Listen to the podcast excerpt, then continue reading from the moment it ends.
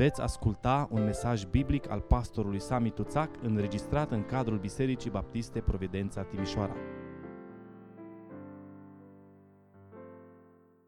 Vă rog să deschideți Sfânta Scriptură în Efeseni, Epistola Apostolului Pavel către Efeseni, capitolul 1 și vom citi primele două versete. Pagina 1144 în Sfânta Scriptură. Pavel, apostol al lui Isus Hristos, prin voia lui Dumnezeu, către sfinții care sunt în Efes și credincioșii în Hristos Isus.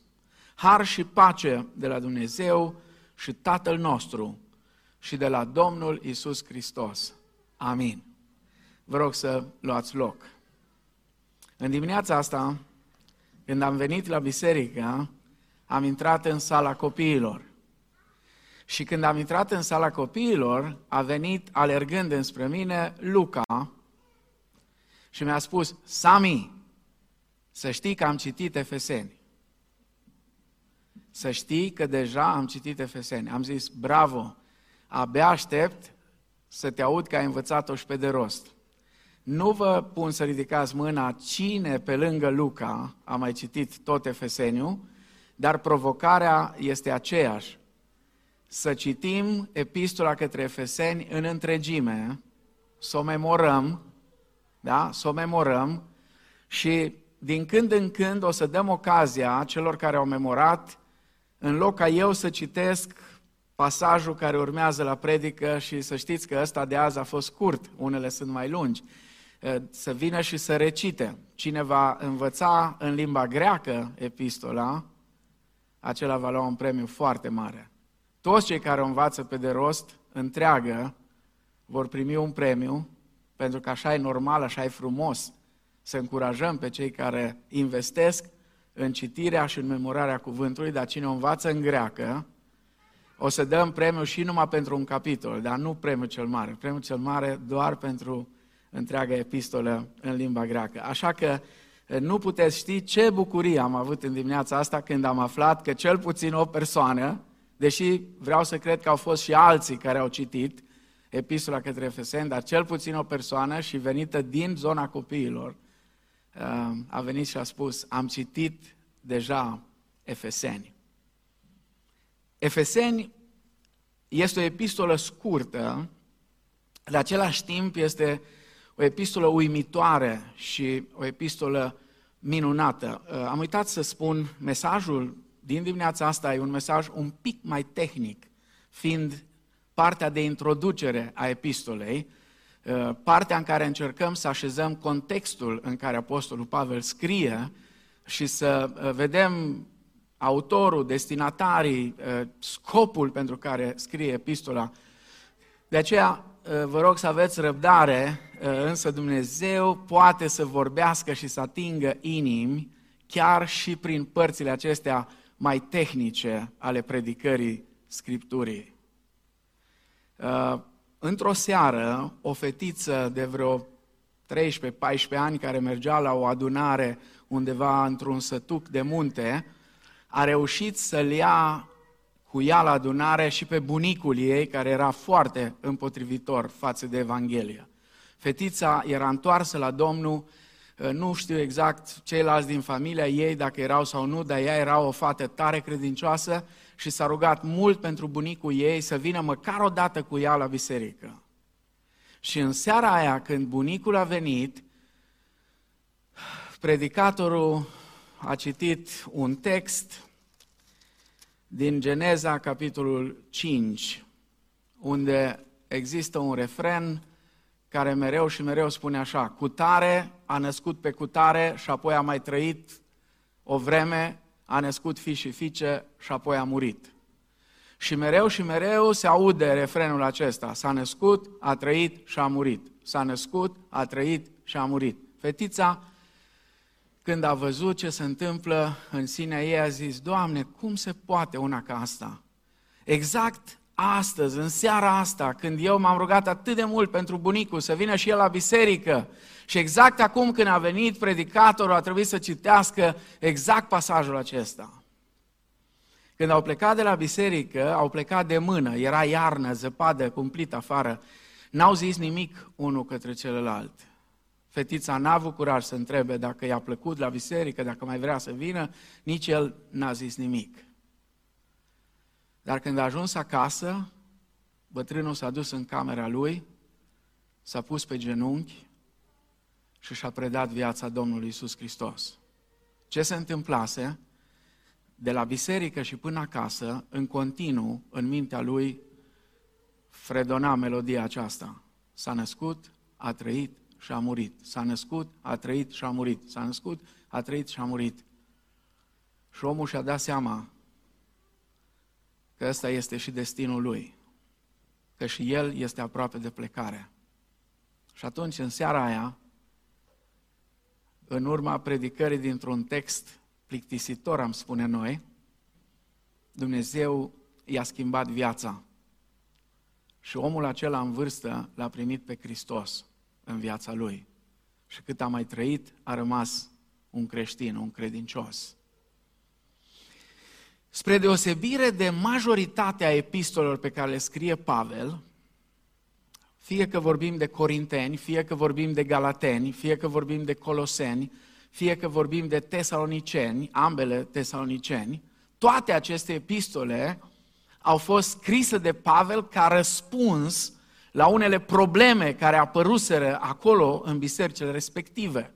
La Corint, de exemplu, le spune, fraților, am aflat despre voi de la Ecloiei că între voi sunt certuri, apoi că vă dați în judecată, apoi că uh, unii trăiesc în curvie, știți toate poveștile acelea și toate uh, nenorocirile care erau acolo în biserica din Corint. La, Galat- la Galatia au venit iudaizatorii și le-au spus, dacă nu țineți legea, dacă nu vă tăiați în prejur, sunteți pierduți. Nu ajunge harul, trebuie pe lângă har. Uh, și așa mai departe. La Colose, au venit niște filozofi care uh, au spus că uh, nu e suficient așa credința simplă în Hristos, ci pur și simplu e nevoie de, de o viață de ascet, uh, e nevoie de, de multă filozofie uh, și așa mai departe. Nu s-a întâmplat așa ceva la Efes. Apostolul Pavel nu scrie efesenilor pentru că acolo ar fi apărut neapărat vreo problemă anume. De aceea, epistola aceasta este un pic diferită de celelalte. Tonul ei, o să vedem, este un ton mult mai pozitiv în general decât în celelalte epistole. De fapt, Efeseni este un rezumat scurt și cumprinzător al Evangheliei și al implicațiilor pe care Evanghelia o are în viața celor credincioși și, bineînțeles, în viața bisericii. În pagini puține, Efeseni acoperă cu claritate și precizie un număr impresionant de teme teologice. Epistola este atât de fundamentală încât chiar ar trebui citită, studiată și memorată de către toți creștinii. Conceptele ei teologice însă sunt atât de profunde încât nu este chiar simplu să-i sondezi toate adâncimile. Unii teologi au numit-o regina epistolelor. Cei mai mulți au numit-o epistola bisericii. De aceea și tema noastră generală în această serie de predici care va ține până undeva în luna iunie, eh, ca să parcurgem toată epistola către Efeseni, se va intitula simplu, Efeseni, Epistola Bisericii. A fost epistola favorită a lui Calvin și a altor lideri religioși puternici.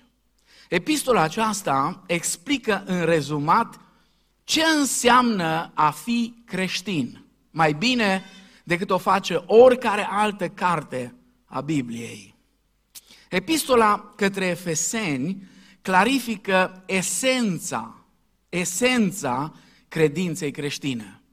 Explorează dinamica relației personale cu Hristos. Prezintă planul general al lui Dumnezeu pentru biserică. Și de asemenea arată care sunt implicațiile trăirii unei vieți creștine. Cum spuneam, tonul apostolului Pavel în epistola către Efeseni este unul pozitiv și optimist, dar fără să facă vreun compromis în ceea ce privește doctrinele și învățăturile fundamentale. John Stott, unul dintre cei mai mari predicatori ai secolului 20 în același timp pentru mine este teologul meu preferat dintre cei din partea asta mai uh, aproape de noi. L-am și întâlnit personal, un om simplu, un om deosebit, un om al lui Dumnezeu, un om care m-a influențat foarte mult în pregătirea mea ca și predicator tânăr. Când m-am întâlnit cu el, în urmă cu mulți, mulți ani, în Slovacia, la o conferință, l-am întrebat pentru că am fost curios. Nu mi s-a întâmplat vreodată să-mi iau notițe după un predicator și în urma unei singure predici să scriu aproape un caiet întreg. Nu mi s-a întâmplat asta. De obicei, toți avem această problemă, toți predicatorii, de aia e bine să scrii. Când scrii, eviți să tot repeți anumite slogane, anumite lucruri. Ce m-a impresionat la John Stott a fost faptul că nimic absolut nu repeta, niciun cuvânt nu era în plus. Și m-am dus la el la sfârșit, într-o pauză, uh, las la o parte faptul că cu ce m-a terminat cel mai mult n-a fost neapărat predica, stilul lui de, de prezentare, teologia curată care o prezenta, ci simplitatea lui. Noi eram obișnuiți, știți, dacă e șeful, vine șeful, se bagă în față la cantină, nu stă el la rând cu ei la alți, îi punem o masă separat, îi comandăm ceva ce nu mănâncă el alți, că nasă, nu? John Stosh a luat tava, că eram la o cantină studențească, și a luat tava și s-a pus la rând. Și a stat în rând cu ei la alți. Era atât, atât de simplu. Asta m-a, m-a impresionat cel mai mult la el. Și l-am întrebat cât timp ți-a luat pentru o predică ca asta. Mi-a spus de obicei cam 40 de ore. Dar a zis uneori când nu am timp, cam 20 de ore. Am rămas impresionat profund. Și atunci am înțeles de ce fiecare cuvânt pe care îl spunea își avea rostul acolo și locul. Și erai nevoit să iei notițe până te durea mâna, că nu erau atunci de astea, uh, cum scrieți voi acum, ci trebuia cu pixul să dai și să scrii și să scrii și să scrii. John Stott spune că epistola aceasta către Efeseni este în care Pavel dezvălă niște adevăruri fantastice legate de binecuvântările pe care noi le-am primit în Hristos. Și toate acestea sunt prezentate într-o cântare, într-un imn pe care biserica primară se pare că îl cânta atunci în vremurile de început. Acum, deși are peste 19 secole de când a fost scrisă, unele dintre aspectele pe care Apostolul Pavel le abordează în această epistolă continuă să fie subiecte ferbinți și probleme pentru biserica de astăzi. Pentru că unii intrați adesea în diverse controverse cu unii sau alții, sau urmăriți, mai ales de când cu social media, uh, și vedeți tot felul de discuții care se poartă uh, la ora aceasta în spațiu public, veți rămâne surprinși să vedeți că uh, aceleași erau și frământările creștinilor de atunci și Pavel răspunde la toate acestea, la subiectele acestea fierbinți. De exemplu, asimilarea și educarea noilor convertiți, suveranitatea divină și voința umană liberă, războiul spiritual, închinarea în biserică, inclusiv aspectele diversității formei și stilului, formarea spirituală, rolul sexelor în căsătorie, reconcilierea rasială, planul și scopurile lui Dumnezeu pentru biserică, rugăciunea de mijlocire în viața creștină și, desigur, alte subiecte fierbinți care ne frământă astăzi, Toate acestea le vom descoperi împreună și vom găsi răspuns pe care Apostolul Pavel ne-l lasă în epistola aceasta.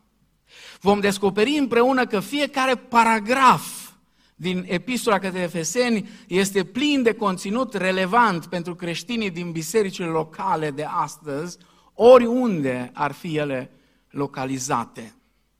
Care este scopul cu care Pavel scrie această epistolă și uh, uitându-ne la scop vom înțelege de ce teologii de-a lungul secolilor au numit-o epistola bisericii.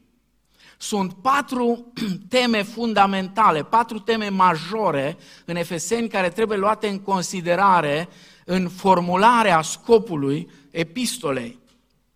Prima este tema puterii lui Dumnezeu asupra tuturor stăpânirilor, puterilor și autorităților. Este o, o temă principală a epistolei.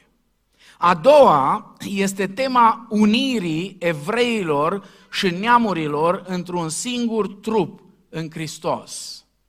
Nu vreau să intru în detalii acum, pentru că o să ajungem la Efeseni capitolul 2, unde Apostolul Pavel dezvoltă tema aceasta a unirii într-unul singur a evreilor și neamurilor. Doar nu pot să nu-mi exprim surprinderea pentru mulți creștini de astăzi care încă văd poporul lui Dumnezeu format din două popoare. Dumnezeu are un singur popor. Iar poporul acela astăzi este Biserica lui Hristos. Amin? Care e formată din evrei convertiți care s-au întors la Hristos și cei dintre neamuri care s-au convertit. Poporul acesta este un popor internațional. De aceea creștinii, deși pot fi patrioți, nu pot fi naționaliști niciodată. Naționalismul și creștinismul nu fac casă comună. Nu ai cum. Pentru că, frate, cu tine e și Bela, și Ghiulo, și uh, Iulișca, și Aneta, și uh, eu știu, Lizeta, și mai știu eu cine, și uh, uh, aia, Brândușica, uh, chiar dacă e din zona fraților romi, uh, sau Lămâița, Floricica, eu știu ce nume mai au ei foarte uh, așa apreciate, toți sunt frații noștri, toți, frații noștri în Hristos. De aceea trebuie să fim foarte, foarte atenți la aspectul acesta. Este o temă deosebit de importantă. A unirii tuturor credincioșilor într-un singur trup în Hristos. A treia temă este tema încurajării credincioșilor să înceteze practicile imorale și să-și însușească un mod de viață conform sfințeniei lui Dumnezeu. O să vedem când ajungem la capitolul 4 că Apostolul Pavel vine și le spune foarte clar, o dinioară ați făcut așa. Acestea erau lucrurile în care voi trăiați, acestea erau păcatele cu care vă confruntați. Dar acum lăsați-vă, spune, de toate acestea și îmbrăcați-vă cu Hristos. Îmbrăcați-vă cu Hristos. Să știți, dacă este o dezbatere în Noul Testament cu privire la îmbrăcăminte, pe primul loc este îmbrăcarea cu Hristos. Amin?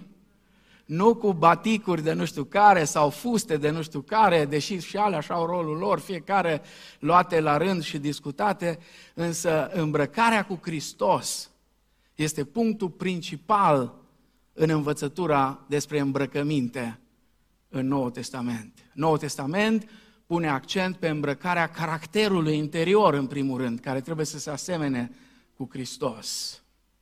Și a patra temă este tema noii identități în Hristos a celor credincioși și importanța ei în luptele spirituale, în relațiile cu ceilalți credincioși și în trăirea după imperativele morale ale vieții creștine. Acum, având în minte toate temele acestea, încercăm să definim și să-l facem cât mai scurt și ușor de înțeles scopul acestei epistole.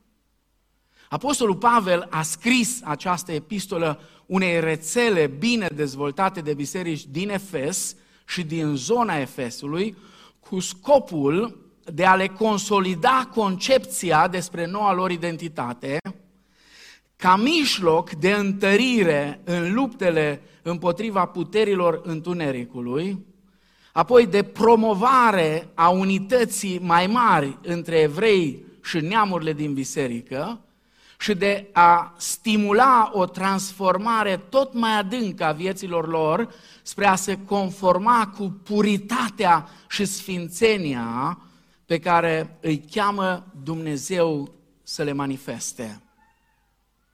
Haideți să ne uităm puțin acum la aceste două versete cu care Apostolul Pavel își începe epistola. Pavel, apostol al lui Iisus Hristos, prin voia lui Dumnezeu, către sfinții care sunt în Efes și credincioșii în Hristos Iisus. Har și pace de la Dumnezeu Tatăl nostru și de la Domnul Iisus Hristos. Observați partea aceasta introductivă um, a epistolei către Efeseni, ca de fapt a tuturor epistolelor apostolului Pavel, urmează modelul scrisorilor din antichitate. Uh, se identifică mai întâi pe sine ca și autorul scrisorii, apoi numește destinatarii scrisorii, cui scrie, ca apoi să îi salute pe cei cărora le scrie. Ideea principală din aceste două versete este următoarea. Apostolul Pavel își demonstrează grija pastorală față de acești credincioși, scriindu-le această scrisoare și rugându-se ca harul și pacea, harul și pacea, binecuvântările noului legământ, harul și pacea, să le umple viețile. Haideți să luăm pe rând. Mai întâi să vedem cine este autorul. În versetul întâi, Apostolul Pavel se identifică pe sine ca singurul autor al epistolei. Poate prin aceasta el dorește să-și consolideze autoritatea și respectul în fața cititorilor epistolei. El nu scrie doar ca unul dintre conducătorii bisericii, ci ca unul care a împlinit un rol fundamental în înființarea și consolidarea acestei biserici. Dacă ne ducem puțin în urmă la Cartea Faptele Apostolilor, vom vedea acolo modul în care Apostolul Pavel a început biserica aceasta sau cum a început biserica aceasta din Efes. Cine știe unde a început biserica din Efes? Știți unde? Într-o școală. Când a ajuns acolo, a închiriat școala unui anumit tiran. Avea nume frumos ăsta, predestinat de-a dreptul. Am văzut școala lui Tiran, am fost acolo la Efes cândva, mai țin minte când, dar știu că am fost, și am fost interesat să văd unde a fost școala lui Tiran.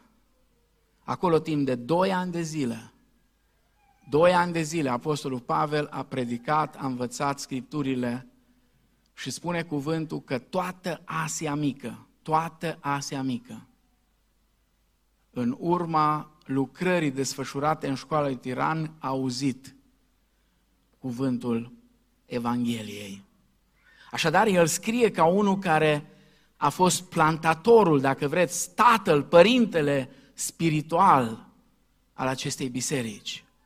Ca apostol, așa cum se numește el, Pavel apostol, spune el, al lui Isus Hristos, el și-a primit mandatul de la Isus Hristos în mod direct. Nu mai intru în detalii, dacă vă amintiți, când am uh, avut seria de mesaje din epistola către Galateni, acolo în Galatia erau unii care puneau la îndoială apostolia apostolului Pavel puneau la îndoială chemarea lui, autoritatea lui. Așa că Pavel petrece un timp cu cei din Galatia ca să le explice modul în care Dumnezeu l-a chemat pe el. Nu face același lucru aici, ci doar se numește apostol al lui Iisus Hristos prin voia lui Dumnezeu, spune el. Expresia aceasta prin voia lui Dumnezeu uh, îi validează în, în plus autoritatea, arătând sursa poziției sale. ca și apostol, el explică galatenilor că el și-a primit mandatul de apostol direct de la Isus Hristos, la fel ca și ceilalți 12 apostoli, așa că nu există uh, uh, nicio diferență între apostolia primită de cei 12 și darul acesta al apostoliei pe care apostolul Pavel l-a primit din partea uh, Domnului Isus Hristos. Până prin secolul XIX, nimeni n-a îndrăznit să nege dreptul de autor al lui Pavel. Prin secolul XIX, unii teologi liberali au început să atace, așa cum fac de fapt și astăzi unii uh, din zona liberală, uh, cu fiecare dintre cărțile Scripturii. Autorul este Pavel, este cât se poate de clar, apostol al lui Isus Hristos, care nu s-a numit pe sine apostol în mod voluntar, nu l-a numit nici biserica apostol, ci Dumnezeu însuși l-a numit. De aici autoritatea lui. Vom trece mai departe și ne vom uita la destinatari, dar înainte de asta vreau să lămuresc ceva.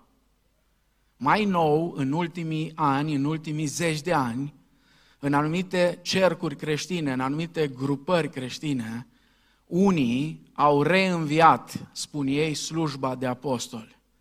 Și sunt unii care uh, cred că Dumnezeu i-a chemat pe ei acum să fie apostoli. Uh, unii poate o să râdeți și o să zică, oamenii se pot numi oricum. Nu, nu, nu e de râs aici. Pentru că apostolii au fost cei prin care Dumnezeu a vorbit direct, iar prin ei ne-a rămas Noul Testament. Apoi, un alt adevăr fundamental care nu-l înțelegem, de exemplu, o să ajungem la asta pe parcursul epistolei către Efeseni, în Biserica Noului Testament sunt și proroci. Dar prorocii din Biserica Noului Testament sunt diferiți de prorocii din Vechiul Testament. Oficiul care este egal în autoritate cu oficiul pre, uh, uh, uh, uh prorocilor din Vechiul Testament în Noul Testament este oficiul apostolilor. Apostolii sunt cei care vorbesc la același nivel de autoritate și îndrăznesc să spun chiar deasupra prorocilor din Vechiul Testament. Și o să explicăm când ajungem acolo de ce. Am stat zilele astea, într-una din zile, să mă uit la unii care vorbesc astăzi, fie în România, fie în alte părți din lume, și care merg în direcția asta, Dumnezeu le vorbește lor așa cum vorbea lui Petru, lui Pavel, lui Ioan.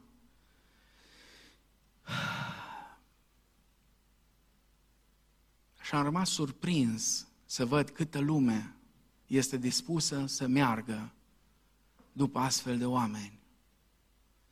Am rămas surprins cât de ușor sunt unii gata să spună, Duhul Sfânt mi-a vorbit, Dumnezeu mi-a vorbit mie direct. Acum, știți, oficiul de proroc în Vechiul Testament nu era uh, ceva cu care să te mândrești prea tare. Nu, nu.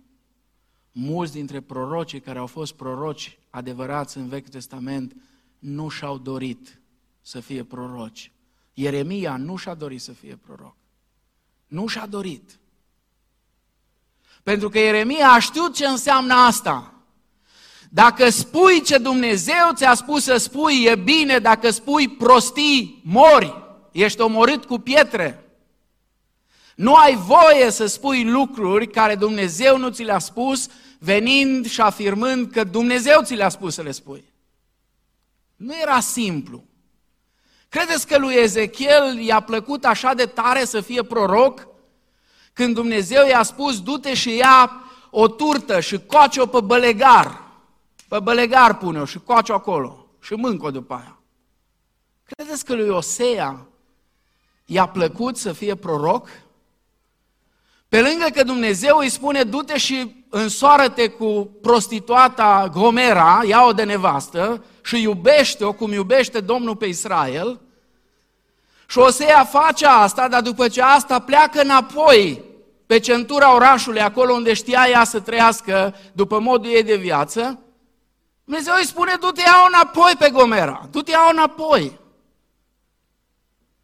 Credeți că oamenii ăștia n-au mai putut de fericire că sunt proroci? Nu, oamenii ăștia au înțeles ce înseamnă oficiul acesta, ce responsabilitate majoră. Apostolii Domnului Iisus Hristos au plătit toți cu viața pentru mărturia lor, pentru umblarea lor cu Hristos, pentru modul în care s-au raportat la lume, pentru mesajul pe care l-au transmis, pentru autoritatea pe care o aveau. Și erau supărați cei din conducerea lui Israel, mai ales că cei mai mulți dintre ei erau foarte tineri la început. Erau foarte tineri. Erau și needucați pe lângă asta unii dintre ei și vorbeau cu o autoritate fantastică, încât până și Gamaliel se uita la ei și nu-i venea să creadă. De unde toată autoritatea asta? De la Rusalii venea autoritatea. Din momentul acela când Duhul Sfânt a venit peste ei și i-a umplut și au început să propovăduiască pe Hristos. Al doilea lucru care îl avem aici sunt destinatarii. Cine sunt destinatarii? Zice către sfinții care sunt în Efes și credincioșii în Hristos Isus. Pavel îi numește sfinți, sunt sfinți, sunt puși deoparte, sunt speciali pentru Dumnezeu. Nu am timp acum, nu-mi permite timpul. Dar dacă este o învățătură care a fost distorsionată fantastic de mult în ultima vreme, din toate direcțiile, și din zona liberală, și din zona uh, uh, uh legalistă, tradițională, atunci este conceptul acesta de sfințenie. Sunt sfinți, sunt puși deoparte oameni speciali pe care Dumnezeu i-a chemat. Nu e vorba aici de o elită. Nu e vorba doar de ăia care se uită unii la ei ca la icoane. Nu, ci de tot poporul lui Dumnezeu. Tot poporul lui Dumnezeu, ei erau numiți cei sfinți. Pentru că fuseseră aleși de Dumnezeu și erau consacrați lui ca să fie poporul lui Dumnezeu. Dumnezeu i-a chemat să reflecte unitatea și integritatea sa în viețile lor, exact așa cum s-a întâmplat în vechime. Dacă aveți Scriptura aproape, citiți, vă rog, împreună cu mine, deschideți la Leviticul 11 cu 45. Căci eu sunt Domnul care v-am scos din țara Egiptului ca să fiu Dumnezeul vostru și să fiți sfinți, căci eu sunt sfânt. Și apoi Leviticul, capitolul 19, cu versetul 2. Vorbește întregi adunări a copiilor lui Israel și spune-le, fiți sfinți, căci eu sunt sfânt, eu, Domnul, Dumnezeul vostru. Sunt sfinți cei care le scrie. Apoi sunt credincioși, spune, către sfinții și credincioșii. Sunt credincioși. În limba greacă, Apostolul Pavel folosește aici un cuvânt, cuvântul pistos, care are două înțelesuri. Este un înțeles activ, iar în înțelesul activ, pistos se traduce cel care are încredere, cel care are credință. Dar este și un înțeles pasiv, care se traduce demn de încredere, loial și credincios. Acum, deși ambele sensuri sunt adevărate pentru cei credincioși, accentul pe care Pavel îl pune aici în Efeseni este pe sensul activ al exercitării credinței sau încrederii. Adică vorbește unor oameni care au credință, care au încredere activă în Dumnezeu. Apoi ei sunt, sunt, sunt uh, descriși ca fiind nu doar sfinți și credincioși, ci fiind în Hristos Isus. Credincioși în Hristos Isus. A fi unit cu Hristos, vom vedea, este o expresie cheie în Efeseni.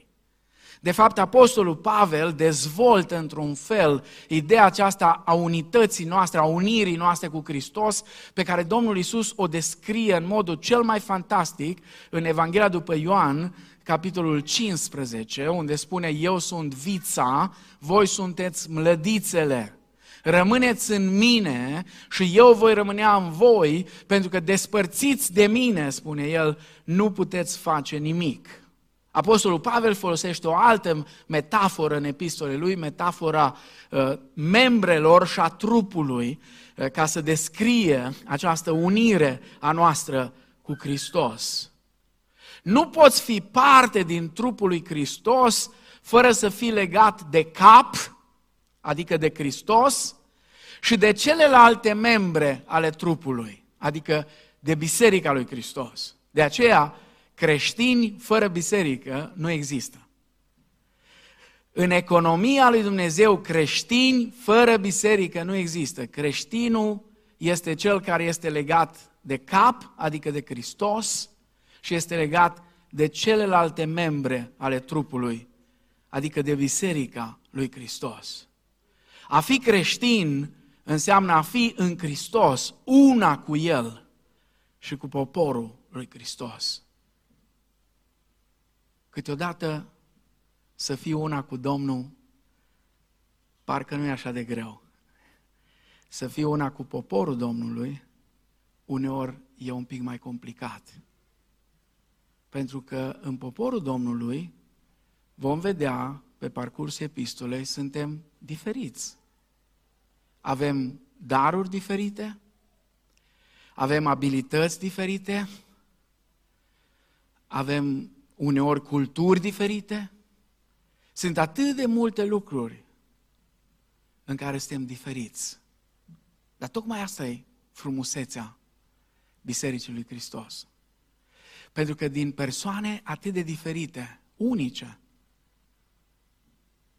El face un singur trup în Hristos.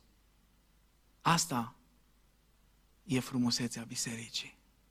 În Biserica lui Hristos nu sunt bogați și săraci, deștepți și proști, uh, știu eu, tineri și bătrâni, socialiști sau capitaliști. Nu, în Biserica lui Hristos sunt oameni răscumpărați prin jertfa lui Hristos. Oameni care s-au făcut una cu Hristos și care sunt una cu poporul lui Hristos. Ei sunt sfinți, sunt credincioși, sunt în Hristos, dar sunt în Efes. Sunt în Efes, nu sunt undeva în văzduh.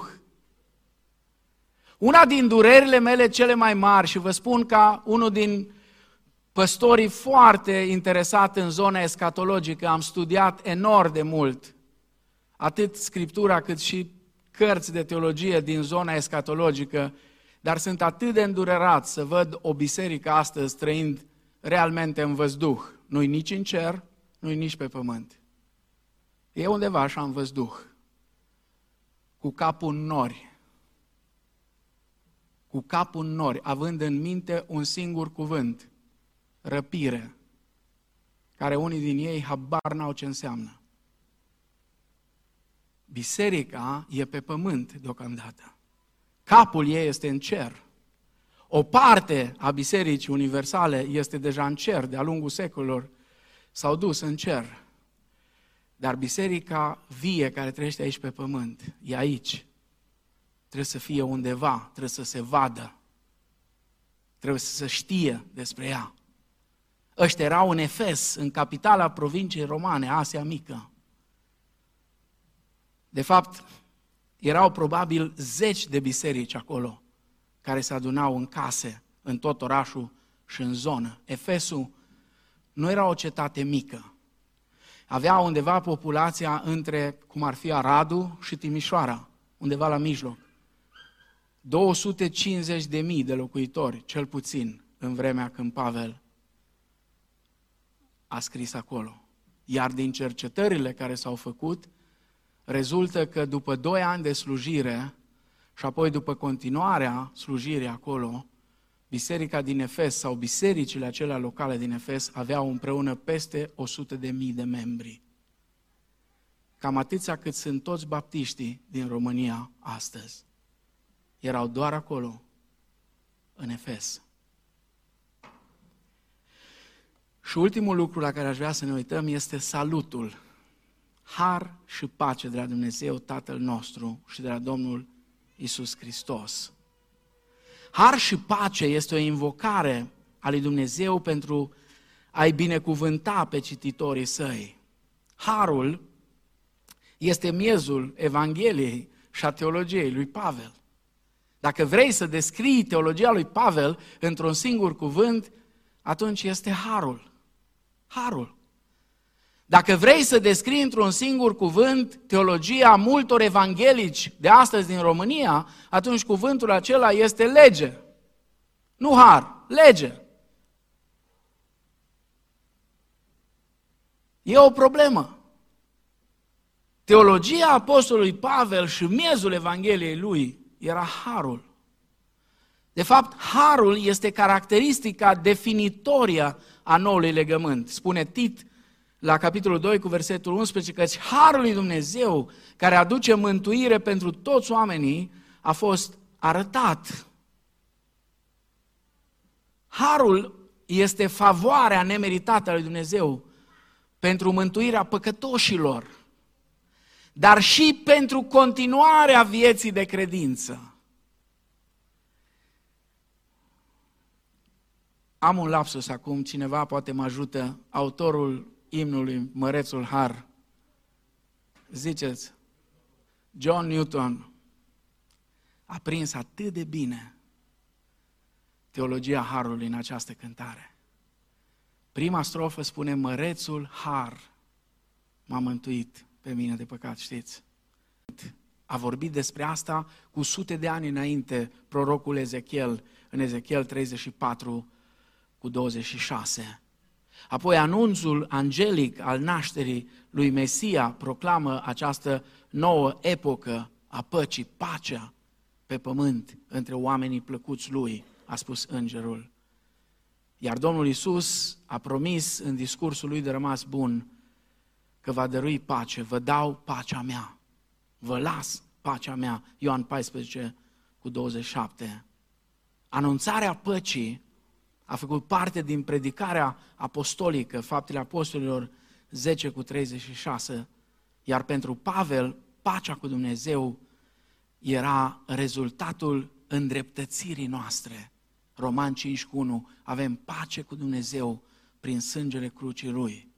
Și de asemenea, Galateni 6 cu 22, pacea era în teologia lui Pavel o roadă a Duhului Sfânt.